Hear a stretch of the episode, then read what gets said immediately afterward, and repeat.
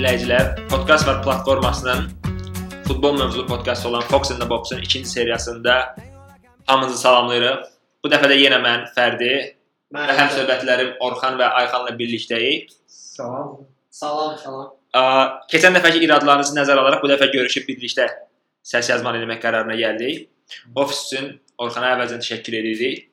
Ə, bu gün ikinci, yəni podkastımızda çalışacağıq ki, La Liqadan danışaq. E, La Liqada girişi elə son e, Super Kubokun finalçılarından, yəni Super Kubokun iş- iştirakçılarından Real Madrid və Atletico Madrid üzərindən başlayıb, sonra Barselona və digər komandalarla e, yekunlaşdırmağa çalışacağam.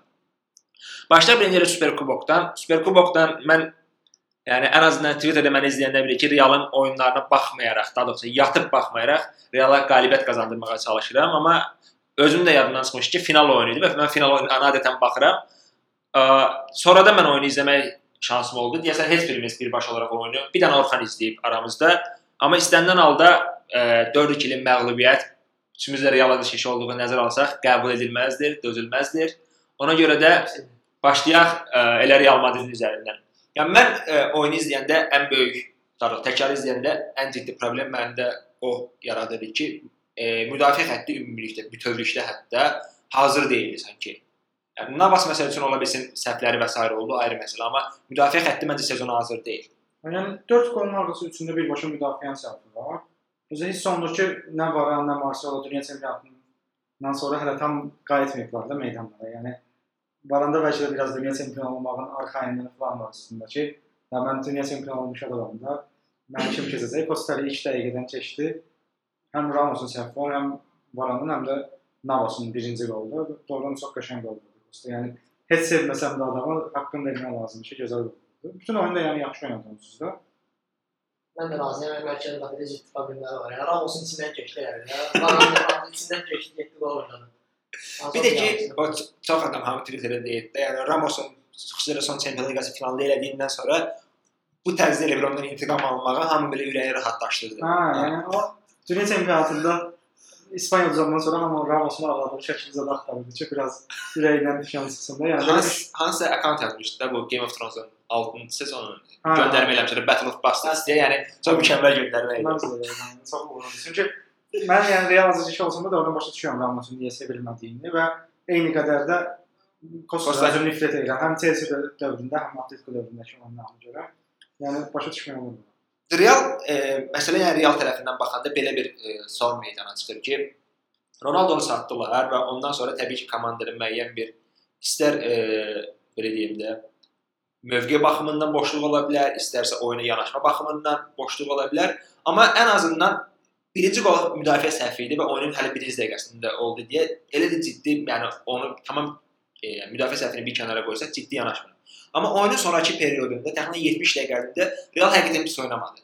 Yəni e, oyunu daima belə deyək də nəzarətdə saxlaya bilirdi, yaxşı hücumları var idi, yəni, yaxşı epizodları var idi, vura bilmədilər. Məsələn, Asensio'nun yəni formazonluq eləyib dabanla vuracağına, yəni çox rahatına sol ayağını içəriyə vura bilərdi məsələn. Belə epizodlar var idi. Amma Casemiro çıxandan sonra nə oldusa ondan sonra oldu. Komanda yəni tamamilə oyun e, belə deyək də tamamilə Atletico nəzarətinə keçdi. Yəni məncə əvvəldən görmüşük ki, bunu. Yəni Benitez'in vaxtından ki, komanda Casemiro'suz oynaya bilmirdi. Yəni Casemiro olmayanda da sırf o işi görmək üçün Kovacic vardı indi ikinci zaman vaxtında. Sırf o dayaq yarım müdafiədə iş, dayaqda dayanmaq işini o görürdülər. Müdafiənin bütün toparlamaq işi onun üstündəydi. Ramos qabağa keçəndə onun yerinə keçirdi və s. və ilaxır. Yəni buna görə Casemiro'nun olmamağı böyük itki oldu Real üçün. 70-ci dəqiqədə zədələnib çıxır və ondan sonra yəni, hesab 2-2 olur və əlavə vaxtda 2 top buraxır Real. Yəni hiss olunur ki, Casemiro'nun heyətdə bir əvəzləyicəsinin olmamağı bütün mövsüm ərzində Realın bütün planlarını poza bilərdi bundan sonra da. Bir də ə, mənim ə, sualım nədən ibarət idi? Yəni, mən də Super Kuboku yekunlaşdı belə birbaşa komanda üzərindən davam etsə, Realdan davam eləyək. Realın o dedim ki, Ronaldo transferindən sonra xüsusilə hücuma alternativli, yəni belə deyim də, öz sözünü demiş, özünü isbat eləmiş bir oyunçu almağı gözlənilirdi. Bu dünya çempionatı vaxtı həm Kane-in, həm Hazardın adı keçdi. Mənim sevimli oyunçum, yəni ora gəlməsini neçə il, ən az 2 il gözlədiyim oyunçu. Onu da transfer edə bilmədilər. Yəni məncə heç maraqları da olmadı. Amma ən azından hücum xəttinin mütləq şəkildə bir transferə ehtiyacı var. Və oyun e, göstərdi ki, e, yarım müdafiənin gerisinə. Çünki Kroos, Isco, Modric bunlar məncə yəni üçü üçlü yarım müdafiə xəttini idarə edəcək. Yəni bad göt apara biləcək e, səviyyədə yardım eləmişlər. Amma Casemiro'nun yoxluğunda o rolu üstlənə biləcək məncə başqa bir oyunçuları yoxdur. Məsələn, misal üçün, yəni Çempionlar Liqası finalından danışaq da, yadınıza gəlsin Salaha qədər Real Madrid nə qədər çəkinir də Liverpooldan. Salah zədələndən sonra çox rahat oldu. Sonra Real Madriddə də Ronaldo elə simvol idi onlar üçün. Ən azından komandalar ona görə çəkinirdi. Hal-hazırda Real Madriddə elə futbolçu yoxdur. Adam tam olaraq adam çəkinsin də. Bale o səviyyədə deyil artıq. Yəni səviyyəli oyuncudur, top klass oyuncudur, amma elə bir oyuncu deyil. Bale məncə da problemi problem. onun karyerasını çox pis zədələdi. Asen Asensio da 50 gol vuracaq, Ronaldoya alternativ ola biləcək oyuncudur. Yəni qalan mərkəzdə də baxırsan, Isco-dur, çox gol vura bilən adamdır, cross olsun. Benzema'dan danışsa Allah belə ömrünü kəsib yəni elə bir şey adamdır. Yəni heç kim yoxdur da Lewandowski-ni almaq lazımdır, ala bilmələri. Harry Kane almalıdır, almalılar. Hazard'ı almalıdır, almalılar. Yəni. Yəni növbəti sual əslində odur. Konkret şəkildə komandanın transferə ehtiyacı var. Belə deyim də bu mövsüm xərclədiyi pulun böyük bir hissəsi. Böyük bir hissəsi deməyim, məbləğ olaraq olmasa belə ən azından ağırlıq verdiyi iki bir mövqeyə iki transfer eləyib o həmin mövqedə qapıcıdır. Yəni Navas var idi, Kurta və bu Ukraynalı Yunini. Lunin, Lunini aldılar. Amma ə, məsəl üçün ehtiyacı olan mövqe mərkəz müdafiəçi olsun, e, mərkəz hücumçusu olsun və yaxud da hücumun sağında, solunda, mərkəzində oynaya biləcək bir oyunçunu almaqlar gözləndi, amma heç kim almadı və transfer e, müddətini qurtarana təxminən 2 həftəyə yaxın vaxt qalıb. Və bazarda elə də ciddi bir oyunçu yoxdur ki, onu tamamilə klubundan qoparıb ala bilsinlər. Tottenham məncə Kane-i bundan sonra ümumiyyətlə verməz. E, Premier Liqada transfer mövsümü bağlandığı üçün. Yəni bazarda o mövqeyə uyğun qalan Cavani ola bilər, Icardi ola bilər, yəni Lewandowski olar. Lewandowski ümumiyyətlə Bavariya buraxmır. Yəni biz uşaqlardan da, yəni yoldaşlardan da Twitterdə soruşduq ki, kimləri transfer etmək lazımdır. Əsas e, gələn cavablar nə idi? Hücuma transfer lazımdır. Yəni Cavani-nin adı keçirdi, Neymar-ın adı keçirdi, Mbappe-nin adı keçirdi. Ə, və hücuma transfer olduğunu dedilər. Bir də ki, ə, digər məsələ dediyim kimi yarım müdafiənin arxasına transfer. Yəni kimlər məsələn transfer eləyər, eləmə imkanınız olsaydı. Yəni Orhan Kane deyəcək, onu bilirəm. Mümkündən sonra mən imkan olsa Hazard'dan transfer edərəm ya da Mbappe-ni transfer edərəm. Neymar heç vaxt transfer eləməyəm yəni. Bu Mbappe məsələsi ilə razıyam. Yəni Realın hiss olunur ki, uzun müddətli planında var idi Mbappe-ni almaq və ala bilməməyi onu çox geri saldı. İkinci bir B planı yoxdur ki, bu dəqiqə onu doldura bilsin. İki mövsümdə çalışır Mbappe-ni alsın və PSG-nin əlindən imkan olmalıdır bunu etməyə. Ona görə də hal-hazırda B planına ehtiyacı var və onu da eləyə bilmir. Çünki Lewandowski-nin yaşı biraz çoxdur, Cavani-nin də demək olar yaşı. İşte 30-a yaxın yaşı var da. 30-dan Yəni yaş problemi olmasa belə klublarının buraxmama Hə, ehtimalı var. buraxmama ehtimalı var. Bəlkə də Lewandowski 2021-ə qədər liqaya saxlayacaq. Və Premier Liqadan oyunçu almaq heç də asan deyil. Hə, Yəni keçən il olsa Kane çox almaq olardı, amma artıq gec qaldı. Tottenham da nəzərə alıb transfer eləməyib. və Hazardın 100% buraxmayacaq Chelsea.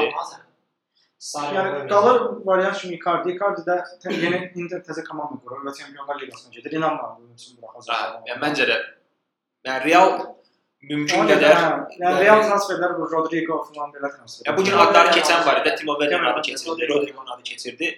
Yəni o hücum xəttini belə deyək də bir səviyyə yuxarı çıxara biləcək transferdirmi? Mənim üçün açığı sual altında olan məqam. Çünki Timo Werner oyun tərzi olaraq nisbətən Benzema yaxın olan bir oyunçu. Çünki e, öndə pressing zarı çoxdur.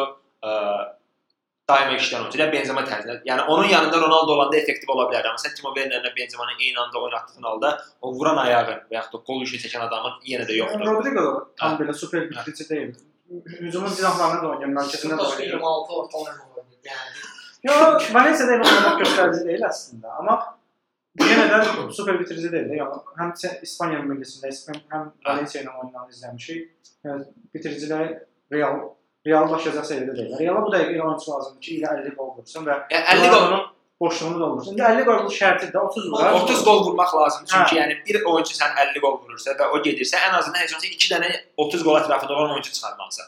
Mən yaxşı razıyam ki, yəni Bale çox formunda olsa bu rəqəmə yaxınlaşa bilər. Isco e, həm e, Lopetegui'nin İspaniyada ona verdiyi rolu, həm də təzə bu sistemdə ona verdiyi rol nəzərə alanda 20-li qolları görə biləcək oyunçudur, amma digər oyunçulara baxanda məsəl üçün Asensio hər nə qədər çox sevilən oyunçu olsa da, mənim o oyunçuna bağlı ciddi sual e, suallarım mövcuddur. Xüsusilə oyuna yanaşma tərzi ilə bağlı. Yəni çox arxayındır özünə. Yəni oy, oyun oynayanda hiss eləmək olur. Keçən Barselonaya vurduğu qollarda məsələn hiss olunur ki, adam bilir ki, yəni mən onsuz da oynaya bilirəm, siz mənə dəstək verin. Elə bir e, yanaşması var. Aydın Hə, yəni istəsən vururam, amma hələ ki vururam. Belə oynayır. Aydın kimi oynayır. Çıxır yaxşı oynar gol vurur, ondan sonra söhbət bağlanır. Ə, Bir də bu ə, Super Kubok məsələsi ilə bağlı bir şey demək istəyirəm. Keçən ilin əvvəlində də əslində Realda məsələ belə idi. Həm İspaniya Super Kubokunda Barcelona 2 oyunda tutdular, həm ə, Avropa Super Kubokunda Manchester United tutdular. Bütün hype onların tərəfində idi ki, Real bu il möhtəşəm keçəcək falan, amma mövsümü çox yəni Pis başladılar. Hə, pis başladılar və çempionatı pis bitirdilər də. Yəni Fevraldan sonra komanda özünə gəldi. Həm Çempionlar Liqasında hem şeydə, Çempionlar Liqasında da yaxşı vəziyyətdə deyildi. Tottenham səfərdə düz deyildi. İkinci yerdən çıxmış. İkinci yerdən hə. Ya məncə Realla barəsində bizim ciddi şübhələrimiz var və ən azından ə, hamımız gözləyirik ki, bu il çempion olmasın. Ən azından indiki vəziyyətə baxanda Realı heç birimiz məncə favorit kimi görmür çempionluğa. Onda keçək ə, Superkubokun digər tərəfinə, Atleticoya. Mən Atleticonu ə, belə deyim də həm ə, təzə yaram təzə yaranmaq deməyim də bu yuxarı səhnəyə ilk addımları atdığı vaxtda məsələn Forlanlı, Reysli olduğu vaxtlardan, Uyfalış mərkəzdə oynadığı vaxtlardan çox bəyənirdim. Həm də ondan sonra o Simeone gəlişi ilə oynadığı oyun tərzi mən çox yəni, çox adam bəyənmir. Məsələn, Mourinho-nun Interini bəyənmirdi və yaxud da ə, Simeone-nin Atleticosunu bəyənmir, amma mənə o oyun tərzi xoş. Nəyə görə? Çünki ə, onların oyun tərzi rəqibi məcbur edir ki, daha ə, mükəmməl oyun oynasınlar və adamlar gördükləri işi ən yuxarı səviyyədə edirlər. Yəni bir rəqib komanda, bu olsun Barcelona, olsun Real, PSG, City fərq eləmir. Yəni açıq-aşkar girişdə bir dənə qabaqlarına kağızı qoyur, deyir ki, bacarırsınız bizə qol vurun. Və hər cür mövqedə onu sübut etməyə çalışırlar ki, qol vurmaq çətindir. O baxımdan oyun tərzini sevirəm və bu iki heyətləri də çox yaxşıdır. Yəni transferlərə baxanda Lemar aldılar, e, Gelson Martinez. Gelson Martinez'i aldılar, Rodrigo'nu aldılar, e, Arias aldılar. Arias aldılar. Yəni Kalinic aldılar. kiraya götürdülər Milandan səhv eləmirəmsə. Milandan e, transfer e, kiraya götürdülər. Yəni e, heyətlər də yaxşı və məncə Simeone-nin əlində olan ən yaxşı heyətdir indiyə qədər ki. Çünki hər mövqeyə alternativli heyətləri var. Demək olar ki, Simeone-nin ən yaxşı heyətidir. Yəni hətta Çempionlar Liqası finalında uduzduğu vaxtlarda belə bu qədər yaxşı heyət yox idi. İspaniya çempion olduğu vaxta qədər bu qədər alternativ heyət yox idi. Yəni 13 və bir də bir məsələ var ki, o vaxtda final oynayan heyətlə indiki heyətdə də çox oyunçular eynidir onsuz da. Daha Kokek var, hə, e, Godin həminki, yəni Juan Juan Fran, Frandı, Felipe Luis, e, Diego Costa-dır. Yəni düzdür, həmin oyunda oynamamışdı, amma həmin mövsümün heyətində olan oyunçulardır. Yəni, eyni heyətdə oyunçulardır və hələ də o oyunçuları qoruyub saxlaya bilir və yanlarında da yaxşı oyunçular da oradan transfer ediblər. Lemar kimi, Gelson Martinez kimi də. Yəni Lemarı bir transfer mövsümü əvvəl 80 milyona 100 milyona almaq istəyirdilər Hə. və İngiltərə klublarının ikisi üçün mübarizə apardı. Arsenal da almaq ala bilmədilər, amma bu Atletico Madrid o cəlbediciliyi göstərə bilir ki, oyunçular üçün onlar ala bilər də, yəni. Ə, Mən Atletico ilə bağlı, yəni bayaq danışdım, oyun tərzi məsələsinə gələcəm. Ə, Oyun tərzi sizi cəlb edir yoxsa yox? Mən çünki çox adamla e, qarşılaşırdım ki, fərqli mövqeləri var ki, oyun tərzi pisdir, iyrənc oyun tərzidir və s. Yəni Misal üçün baxırıq qabaqdakı komandaya da. Keçən il Arsenal oyunda çox məsləhətmişdim. Arsenal da çox hücum edirdi. Onlar da qəşəng daxil olurdu. Onda bəyənirdim. amma qarşılarına məsələn özləri kimi komanda çıxanda adamı yorur o oyun tərzi. Dünya çempionatında çox görürük də.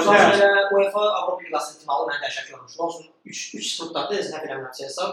Amma yenə də yordu, boyda qol Mən olmadı. həmişə Atletico barədə deyirəm ki, əgər Atletico'nun rəqibi sənin azı işlə eləmədiyin komandadırsa, yəni azı işlə elədiyin komanda deyilsə, bu oyun sənə xoş gəlir. Çünki xoşu ə, istənilən halda rəqib çox sıxırsa bir komandadır və onlar Yaxşı mübarizə da. aparıb yaxşı müdafiə olunarsa, bu bundan zövq almaq olur. Amma işlə elədiyin komandadırsa, məsələn Arsenal oyununda olduğu kimi, yəni adam doğrudan əsəbləşir həmin oyun üstündə. Yəni mən Arsenal oyununda əsəbləşdim, zövq ala bilmədim, amma tutaq ki bunu başqa bir, tutaq ki Chelsea ilə oyunda eləmiş olsaydılar, mən ondan zövq alardım. Çünki yəni Bir də ki, yəni o şey qabaqdakı komandanın necə oynaması çox təsir edir ona. Məsəl üçün, Atletico bu gün Manchester United oynasa məncə çox bərbad oyun keçirsə. Nəyə görə? Çünki ikisi də topa yəni sahib olmağı prioritet saymayan komandalardan biridir. Topu verir. Yəni topu verək biz topsuz çox da istəyir.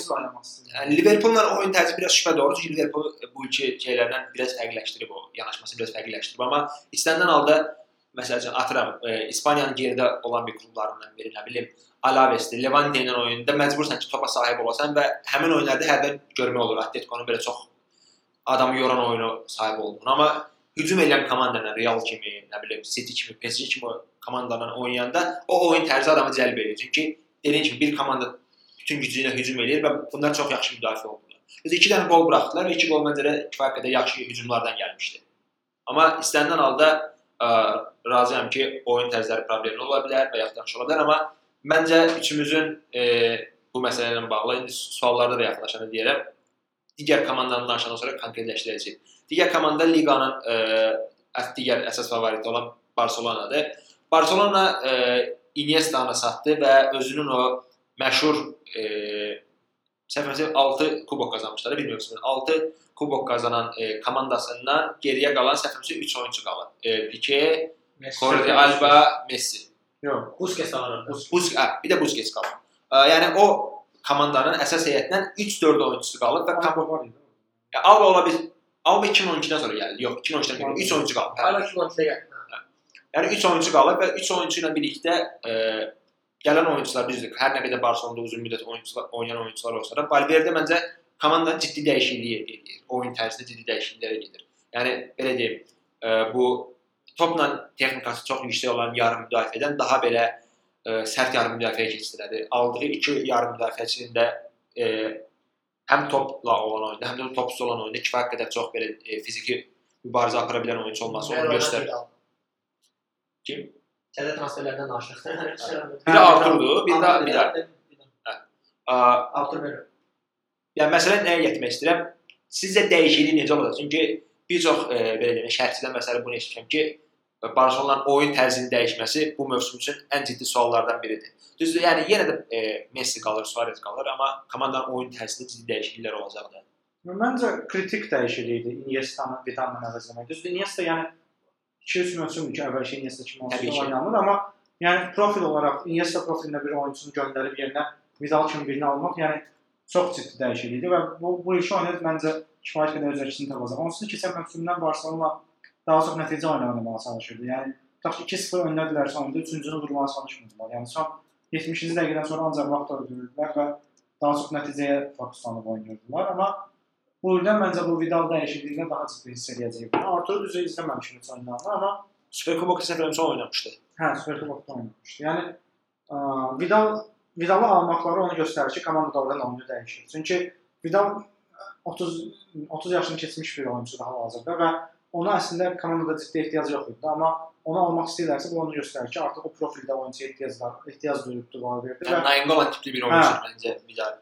Hə. yəni eyni istədilər razıyam səndən və o tipdə oyunçuya ehtiyac duyulubsa deməli komanda stili dəyişəcək. Yəni komanda stilini dəyişmək əslində mənim ikinci bir sualımı gətirib çıxarır. Çünki e, hücum xətti oturmuş bir hücum xətti var idi. Ən azından Messi Suarez e, ikilisi oturmuş bir hücum xəttin bir parçasıdır. Onun əvvəl e, üçüncü on, onu tamamlayıcı kimi keçən il Dembele-ni almışdılar. Sonra e, Coutinho gəldi. Bu il Malcolm aldılar. Yəni mən onu e, soruşmağa çalışıram ki, sizcə yəni oyun tərzini dəyişməklə bərabər oyun sistemini dəyişəcək. Yəni 4-3-3-də İsrail qalacaqmı yoxsa e, 4-4-2 görəcəkmi? Yəni mən ikinci sualım ondan ibarətdir. 4-4-2-yə inanmıram keçə biləcəyini, amma bəlkə də sırf oyun ərzində, yəni mövqelər dəyişib belə oynaya bilər, amma çünki sadəcə ha yəni sağ hücuma 2 dənə hal-hazırda alternativ oyunçusu var. Həm Malcolm var, həm Dembele Sol. var. Sola. Yox, sağda oynayır. Ha, sağda. Ha. Ha, sağa 2 dənə alternativ var və 2-dən birini mütləq oynatmalıdır bu ehtimalla və Coutinho da var əlində. Mən inanmıram bunları 4-4-2-də yerləşdirmək mümkün olacaq. Hətta hələ bir ə, Vidal və Artur da saysaq da, yəni Sən mən şu maraqlı Artur Vidal plus Rakitic və Busquets. Yəni o oyun qurma sistemi necə olacaq yəni görəsən çox maraqlıdır məncə. Rakitic Bəlkə də məncə Vidal heç əsas heyətdə oynatmadı, yəni onun da əslində.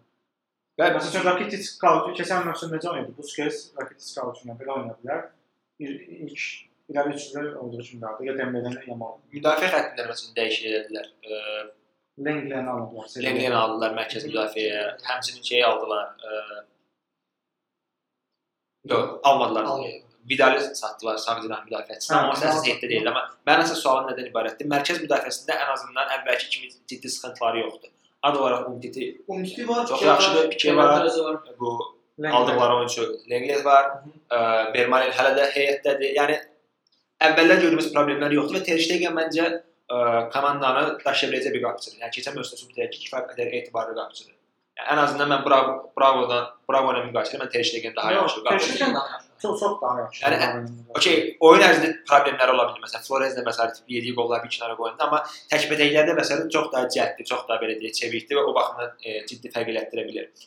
E, sualım nəyə gələcək? Bu Suarezlə bağlı e, bir qeyd almışdım. Mən sual ondan ibarətdir ki, Suarez e, həm e, dünya çempionatında bir oyun istisna göstərdi ki, e, formsuzdur hal-hazırda. Bir oyunda məncə onu yaxşı oyun alındı.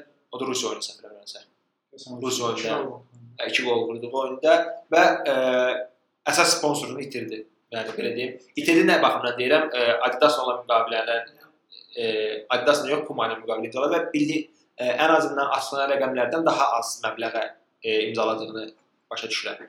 Sualım nədən ibarətdir? Əslində yaşını da s. nəzərə alsaq, sizcə ə, Messini saxta 9 qoyduqları, yəni dördüncü mərkəzində Messi olan bir tərəfində Malcolm, bir tərəfində Dembele olan bir hücum sistemə keçib. Suarez oyundan sizi kənarda saxlayırlar yoxsa yox? O sezon sezon əvvəlində yox. Amma hə, sezon davam edəcək. Bu mövsüm bu sistemin başlanğıcı ola bilər məncə. Çünki Suarez də görünür ki, əldən çıxartmaq istəyirlər. İndi bəlkə də bu mövsüm bitəndə əldən çıxartacaqlar və sən deyən oyunu otuzdurmaq istəyirlər artıq ki, Messi sırf Saka 9-dan oynasın və cinahlarda digər iki oyunçu olsun. Dembele'nin davamlılığı artsa, hə.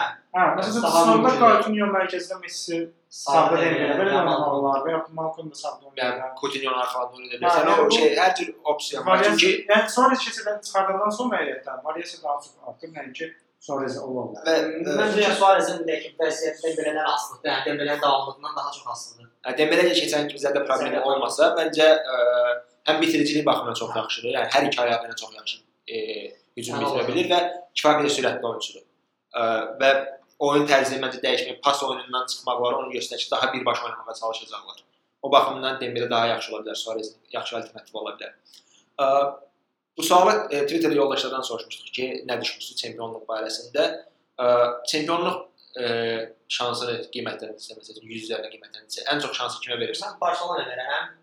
Daha sonra Atletico Madrid, ən sonuncu yerdə Real Madrid. Üçlü arasında bölsəm, dəqiq faiz vermərəm. Mən belə fikir birinci birinci Atletico Madridi görürəm yəni. Mən də birinci Atletico Madridi görürəm. Məncə yəni oturmuş heyət. Çempionlar Liqasında da istənilən halda onlar yəni 4-də 1 yarım final falan görürlər. Yəni məncə yenə problem çıxır. Hə. Və məncə heyət kifayət qədər genişdir, çempionatda da çempion olacaq qədər, çempionluğa oynaya biləcək qədər genişdir heyətləri. Barselonada da yəni ki, dəyişikliklər olacaq, mövsümün əvvəlində problemlər falan olacaq. Realda hələ ki bu üçü arasında ən böyük problem olan komanda kimi. Ciddi, ən ciddi problemlər olan komanda Realdır. Yəni mən mən də açıq-aşkar favoritim. Yəni mən 100 üzərindən qiymətləndirmə aparsam, mən 50-60%-ə yaxın Atletico-nu görürəm. 30-40% arasında Barselonanı, geri 5-10 geri qalan 5-10%-i digər iki komandanın ciddi problemlərin yaranması ehtimalı və ya da Realın sezon ərzində düzəlməsini nəzərə alıb Reala verirəm şansı. Amma istənilən halda ən böyük favoritim Atletico-dur. Realın transferi olması çətin. Yəni qol vurmaq problemi hə. olacaq. Və dediyim kimi müdafiə ciddi e, formlamalı ciddi problemlər var. Sonra niyə Varane ya Sergio Ramos'un özündə alternativ lazımdır yerə? Hə, yəni mərkəz müdafiədə alternativləri yoxdur əslində. Yox. Nacho Nacho güvənirlər. Nacho bütün mövqelərin alternativləri Yəni, yaxşı da bu il e, bu Ariza Balaga aldılar ən azından sağ cinahı. Ariozola. Ariozola. Ariza Balaga Kepa getdi Chelsea. Jesus Vallejo zatlar. Amma istənilən halda e, mərkəz müdafiədə üçüncü alternativ, yəni daha doğrusu birinci alternativdən sonra ikinci alternativ heç kim yoxdur demək olar ki. Vallejo da yəni təcrübəsizdir bu. Juventus oyunlarında gördük. Gərək digər komandalara, digər komandalara əslində e, qısa keçmək istəyirəm üstündən. Mənim e, birinci sualım nədən ibarətdir? ilk üçlüyü məsəl üçün bunu ikisini olacağını nəzərə alsaq və yaxud düşünsək, sizcə digər iki komanda kim olacaq? E, daha doğrusu yəni o dördüncü yerə əsas namizədiniz kimdir? Keçən səfər Valencia olmuşdu. Sevilla Valencia arasında olacaq, yəni belə fikirləşirəm mən. E, top 5-də o komandalar olur. Məncə də yəni Valencia keçən dördüncü. Hə, dördüncü oldu. Gedeş getirdilər keçən ildən bura. Gedeş hara getdi? Bəli, PSG-yə icazə idi, icazəyə qayıtdı. Ha, icazə. Ha. Yəni Konrobia Kondobiyanı aldılar. İzarədən. İzarədə idi onlar yəni. Hə. Interdən aldılar. Başşayını aldılar. Bir də Cameronu. Cameronu aldılar. Sonra bu bir dənə sənin mərkəz yarım müdafiəçi yoxsa müdafiəçi digər xəttini aldılar şeydə Fransadan. Yəni o da yəni hə, 15 mərkəz müdafiəçidir düzdür. 20-25 yaşında olan bir müdafiəçini aldılar. Yəni ən azından yaxşı transfer ediblər. Yəni Sevilla ilə müqayisədə məncə ən e, ciddi fərq odur ki, Sevilla bu qədər e, heyətdə oyunçu itirməsinə baxmayaraq onun yerini dolduracaq səviyyədə ciddi transferlər eləməyib. Məncə Sevillanın ən ciddi problemi budur. Digər mənim əslində alternativ bu ikisini alalım. Valencia keçən 4-cü olub, Sevilla hər həmişə yaxşıdır. Amma mənim e, üçüncü alternativlərindən biri Villarreal-dır. Nəyə görə? Düzdür, oyunçular itiriblər. Məsələn, Milana satdıqları bu sağçınaq e, yarım müdafiəçisi olsun, məsəl oyunçular olsun, amma ə, adamların e, məşqləri keçən yaxşı idi və yaxşı transferlər ediblər. Ən azından hücum mərkəzinə adamlar bu il 4 dənə transfer ediblər. Yəni keçən mövsüm Enes var idi, orada Bakka var idi. Bu il getdilər, e, özü yəni yaxşı pul veriblər. Yəni kiçik məbləğ almırlar. Moreno alırlar 20 milyon veriblər. Sonra bu bir e, Qaradərli biri var. Ekan bir səfərimizə 18-17 milyon onu veriblər. Bakkan təzə 7 milyon alıblar. Bir də çox maraqlı bir şey də bayaq Ayxana onu danışırdım. Deməli keçən sezon, daha bu ilin yanvar ayında Çinin bir klubundan Roger Martinez ilə qarşı alıblar. 100 min 100 minə kirayə götürüblər. İyunun 30-u kirayə müddəti bitib geri qaytarıblar. İyulun 1-i 14.8 milyon verib təzədən alıblar. Həmin oyunçu bonservisini təzədən alıblar. İyulun 2-si 8.5 milyona satıblar. Yəni burada iki variant var. Da bir ya klub idarəçisi çox axmaqdılar. İkincisi yəni teşli pul yuyurlar. Yox, teşli pul yuyurlarsa bunu səhv istiqamətdə yuyurlar. Yəni biraz. Yəni teşli pul yuyurmaqda ağlıma şey gəlir sırası ki Yuri Bertiçenin Atletico Bilbao'ya getməyi. Çünki Niyə fərq gəlməli? yox. Onu o biri podkastda danışacağıq. 28 yaşlı var oyuncudur və keçən mövsüm PSG-yə getdi, bir mövsüm oynadı və yaxşı da oynamadı. Yəni Real oyunlarında falan da gör, gördüyü oyuncu o səviyyənin oyuncusu. PSG-lə ciddi problemlərdən biri keçən il sol cinah cinah müdafiəsi. Və bu mövsüm 22 milyon funta yaxın pul verib Atletico Bilbao onu alıbdı. Yəni mən şəxsən inanmıram ki, Atletico Bilbao hansı müdafiəçiyə o qədər pul verə bilsin. Yəni ona görə ağlıma o dəqiqə gəlir ki, ərəblər şeydə financial fair play-dən qaçmaq istəyirlər də. Böyük ehtimalla yəni elə bir ehtimal da var. Çünki Ola bilər. Bazar dəyəri də o deyil və keçən mövsümdə 14 milyon avrosu transfer olundu. Yəni keçən mövsüm PSG-nin aldığından daha bax qiymətli. daha, yəni PSG-dən kimsə daha çox pul verə bilməz də bazarda. Ə, Bir də ə, maraqlı mən bəyəndiyim oyunçulardan biri Betis-ə gedib. Mən onu gözlədim daha yaxşı kluba getsin. Betis-ə niyə getdi bilmirəm açığı. William Carvalho. Ə, Həm ə, keçən il ə, Portuqal liqasında oynanacaq, həm də dünya çempionatı izləyəndə oyunçu çox mənim. Nəyə görə? Birinci adım çox iridir və çox bu iriliyin yanında ağır qalır. Məsəl üçün Qalatasarayda ə, Cəmali var idi. Demək ki, oxşar mövqedə oyuncular çox ağır qalırdı və yaxud da Fənərdə Topal eyni görə çox ağır qalır, amma bu iriliyinə baxmayaraq çox belə yerində müdaxilələri var, cəhdliyi və s. var və məncə Portuqaliyanın o həmin effektiv oyunu var idi ki, topa sahib olmadan oyun oynaya bilirdi. Onun məncə əsas e, oyunçularından biri elə William Carvalho. Çünki adam 2 dənə stoperin qabağında dururdu və divar kimi idi, keçmə olmurdu onun mərkəzdən. O çox fərq edirdi. Yəni mən mənə də qəribə gəldi öz transferi. Çünki uzun müddət İngiltərə klubları istəmişlər. Bir müddət Arsenal istədi, sonra West Ham istədi. Yəni ki, başqa klublar da indi yadıma düşməyən olubdu. Amma niyə Real Betis-ə getdi, o mənə də maraqlıdır. Çünki məncə bazarı olan oyunçu idi, daha lazım. Yəni daha yaxşı kluba gedə bilərdi. Hə, çempionatında yaxşı oynamışdı. Yəni İngiltərə klublarından istənilən birinə gedə bilərdi. Məsəl- Betis-dənsə. Real Betis də amma bu il xoşuma gəlir mənə. Çünki Takashi Inouye alıblar. Mən dünya çempionatında fantasy-sində sevdiyim oyunçularımdan idi. Asiyalı Messi. Hə, Asiyalı Betis. Ə, Mən keçən ildə Betis qədər yaxşı futbol oynayırdı. Bu ildə Almançılarını məncə Yəni mən nə baxımdan deyirəm? Betis-in olduğu səviyyədən daha yuxarı bir məsəl üçün də ehtiyacı ol, olsaydı Valencia-ya, ə, Villarreal-a və yaxud da digər liqalarına məsələn nümunə verim, Lazio-ya atıram indi Inter, Interə Interə belə gedə bilər, Yəni biləcək oyuncu. Bir ara Vidal almaq istədim. Yəni şey, Nainggolanla onunla yanaşı oynatmaq. Məsələn, Interə belə gedə bilərdi. Düz Inter daha çox 8 nömrəyə ehtiyacı var, nəinki 6 nömrəyə. Amma yəni o səviyyədə bir O səviyyədə bir kluba gedə bilər məncə. Nə nəyə görə Betis getdi? Ən azından liqa başlarına görəcək. Bir də ə, yəni məncə hamımız razılaşarıq ki, liqanın bu ilki bombardiri Messidir, Ronaldo da yoxdur onsuz da. Ə, Griezmann bəlkə yəni aradan biz oynadığı oyunun imkan yaratmaz onlara. Öyle gün çıksın gol vurmak. Məncə də yəni Messi nə qədər Suarez olacaq maksimum. Məncə Suarez-ə kəsilirlər deyə çox rahatdır. Messi rahat Messi olacaq. 30 ne göreceğim. Mən o mən 40 35. hə 35-40 arası bir Bu. Bu il. Ə, Onda yekunlaşdıraq bu günlük. Ən azından La Liqa ilə bağlı yekunlaşdıra bilərik. Çox sağ olun bizi dinlədiyiniz üçün. Əsas məsələ nədir? Bizi sosial şəbəkələrdə izləyirsiniz. Podcast var yazıb. Facebook, Twitter, Instagramda izləyirsiniz. YouTube-da tapa bilərsiniz. Hal-hazırda onun üzərində çalışır ki, bizim podkastlarımızı iTunes-da, iTunes Podcast-da, həmçinin Google Podcast-da dinləyə bilərsiniz. Yəni bacardığımız qədər sizin ə, marağınızda olan istifadə etdiyiniz bütün olmaq. platform Orxanın dediyi kimi yaxın olmaq yox, amma ən azından ə, axtardığınız hər yerdə sizə ə, tapa biləcəyiniz Cibinizə platform. Ə, cibinizə girməyə çalışarsınız. Sağ olun. İkinci yerimiz.